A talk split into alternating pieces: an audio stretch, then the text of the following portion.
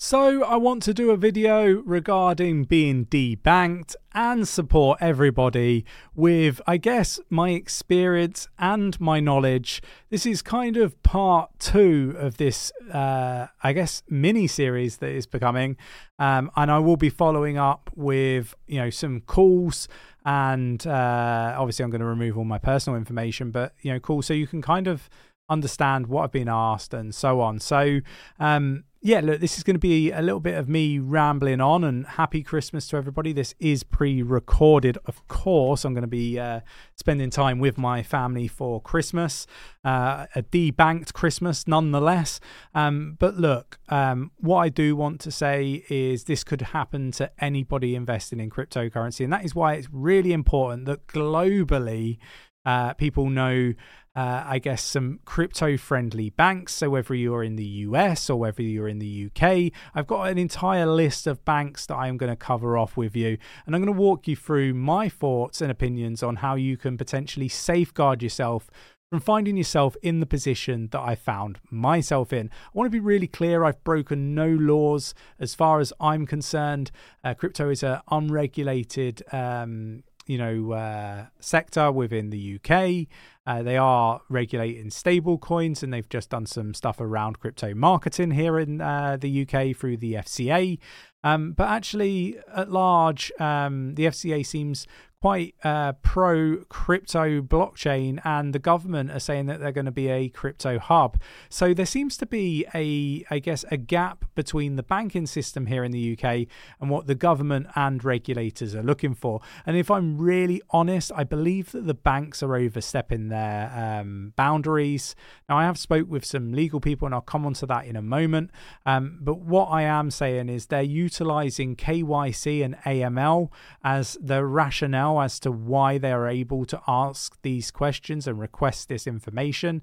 But actually, uh, KYC and AML, um, you know, does go much further than just cryptocurrency. So there are some gaps in my knowledge uh, in regards to my own case with the bank. And uh, once my subject access request has been fulfilled by Santander, I will have those answers and I will share them with you. They haven't asked me for transactions from you know Bank A to Santander Bank, uh, which is Bank B. Um, they haven't asked for all the transactional history of my other bank. Uh, there has actually been more money come through my other bank into Santander than transaction history from, uh, say, Coinbase, which is one of the uh, third parties um, that they want information from. They want the full uh, transactional history with Coinbase. Um, now, I want to talk through the rationale as to why I'm refusing to give Santander the information they're requiring. Um, it's not because um, I've got anything to hide. I want to be really clear on that. Um, the HMRC have got all of the information, um, and and that's the tax office here in the UK. All the information that Santander are requesting, right? So there's nothing to hide here, um, but there's a moral part to this. Um, the thing that really um, crosses the line for me is they want to know where my crypto portfolio is currently held and um, proof that it's held there. So, hypothetically speaking, let's say I keep my crypto on Coinbase wallet. Well, I need to send them proof that my entire crypto portfolio is on Coinbase wallet. So I would need to present that to my bank. Now, the concern that I have uh, more so with this than the transactional history from Coinbase because HMRC have already got that. Uh, the question I've got is what rationale do Santander have for being able to to ask for that information? It's really none of their business. Uh, all tax has been paid, um, and you know KYC and AML I've answered all the questions that have been posed to me. So, from my perspective, Santander have fulfilled um, the aspect of requirements from uh, the FCA in those regards. Now, what I would say is um, the concern that I've got is around my family safety and my safety. And um, people might be like, what do you mean? Um, but just because somebody of um, authority asks for something doesn't necessarily mean that they've got the right to ask for it. And we see this with the police in uh, various parts of the world, UK, US, and, and so on, right? You see those videos online where police officers are going too far, uh, asking for too much information. Um, now, you know, if you don't know your legal rights and you don't understand why you're being asked these questions, I think that there's, um, you know, there's an argument to be had that you should know why why this information is being asked. It should be detailed why why it's been flagged and and so on. And it should be uh, a decision that you make. But I'm being made to make this decision under duress, right? If I don't do it, they're going to debank me. Um, so in essence, it's a safety concern. We've seen, um, you know, people working in the bank sector, um, you know, commit crimes. Um, we've seen this. Uh, there is a, an example. If you go uh, research it on the internet, a uh, bank clerk from uh, Nationwide was convic- convicted. There's several uh, different cases in in the US. So you know, I don't know the individual that I'm giving this information to. I don't particularly want my door kicked in. Um, you know, to be kidnapped or something terrible to happen.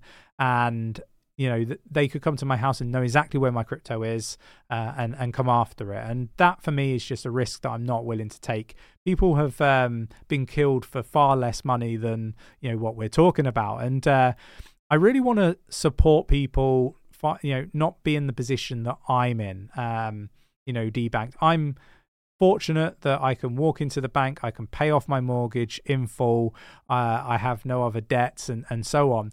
But, you know, if you're not in that position and you go through this, you know, when they freeze your bank account, that means you have no access to the funds that are in there.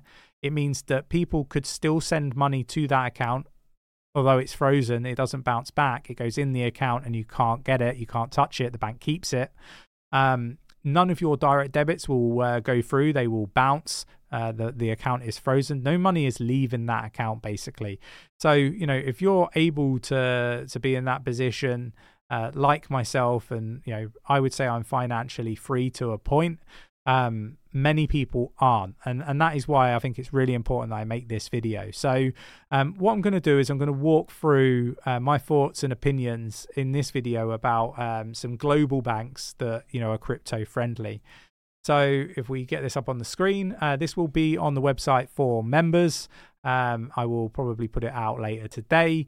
Um, but here's 10 best crypto friendly banks in 2024. So I want to start here. Um, we've got Revolut. Uh, that is a global bank, so most people will be able to access this one.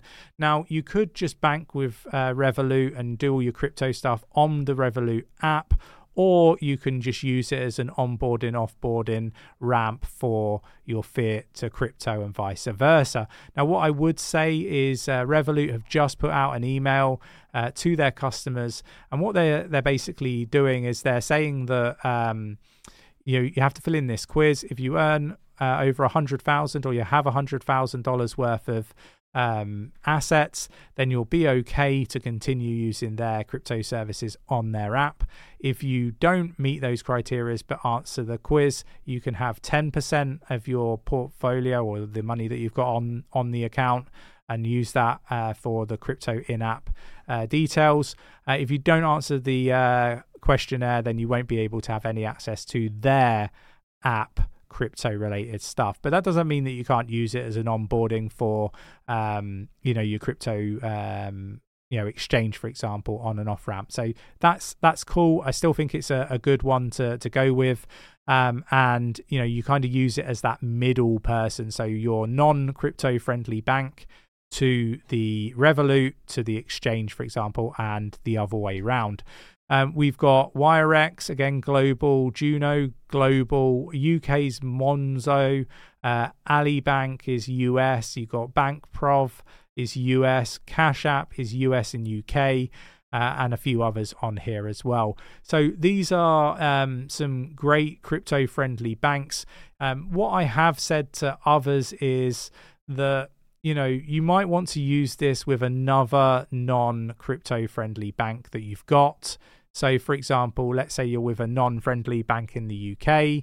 I would probably set up a separate bank for all of your like mortgage, loans, and all that aspect of things, and have that go nowhere near the other uh, crypto friendly bank or exchanges, uh, and just you know do it that way. Like for me, it's about being as far away from crypto as possible, particularly here in the UK but still being able to access it in other ways without putting yourself at unnecessary risk. I hope this video was useful, informative, uh, and uh, don't, you know, if you've got any questions, join us in the Discord, which is free to join. Link is in the description. I will have this as a members article. Uh, do check out the uh, membership uh, website on cheekycrypto.io. Um, great resources there, great community, and it's definitely worth checking it out. I hope you enjoyed today's video. If you did, mash up that like button, subscribe if you haven't subscribed already, tapping that bell, selecting all the notifications so you never miss a video. And I hope this is a wonderful Christmas present for all you crypto enthusiasts that are looking to stay safe in the space. Thanks for watching, take care, and I'll catch you in the next one. Have a wonderful Christmas.